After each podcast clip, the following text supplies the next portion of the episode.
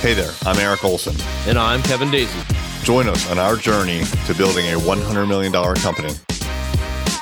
What's happening? It's Eric J. Olson. On Twitter, which is where I'm very active, I get a lot of questions about entrepreneurialism. And a lot of these questions come from new entrepreneurs. So these are people that are either thinking of starting to do their own thing or they already have. And so I get asked a lot of questions about you know what they should do. They're looking people are looking for advice. One of the questions that I get is do I need an accountant now? And by now I mean early early stages of starting and running your own company or maybe even before you start your own company. And usually, when people ask this question, they're talking about CPAs. Now, a CPA, a certified public accountant, is kind of like an accountant plus plus, meaning they're a, um, higher paid, usually, accountant and more mature for bigger companies. My answer is no. You don't need a CPA in the very beginning.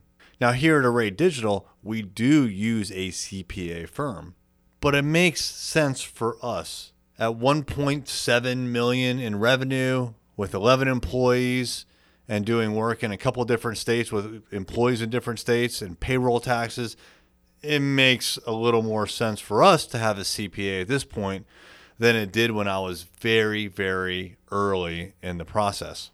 When I first started at the dining room table at my house, I was freelancing.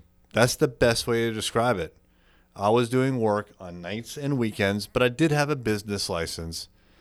And I had no need for an accountant or a CPA because, frankly, I was just trying to get work and I was just trying to find customers and I was just trying to keep busy. And in the very beginning, when I was freelancing, well, it was a side gig. And so all those finances just rolled right into my personal income and it I didn't need an accountant. I really just did not need an accountant at all. I did the books myself, and it was pretty simple actually. I didn't have a whole lot of expenses, and I didn't have a whole lot of revenue coming in. The revenue that I had coming in only came from a few clients, and I only got paid maybe once a month. So I had four or five payments that came in. So keeping the books was actually really simple.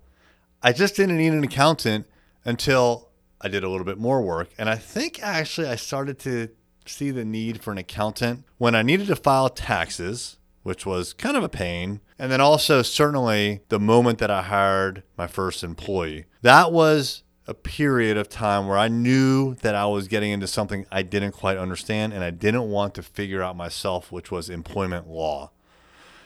I didn't need a CPA, but I needed an accountant, and that's exactly what I got. I still took care of the books, but I needed an accountant to take care of the taxes for me, personal and business, and take care take care of payroll.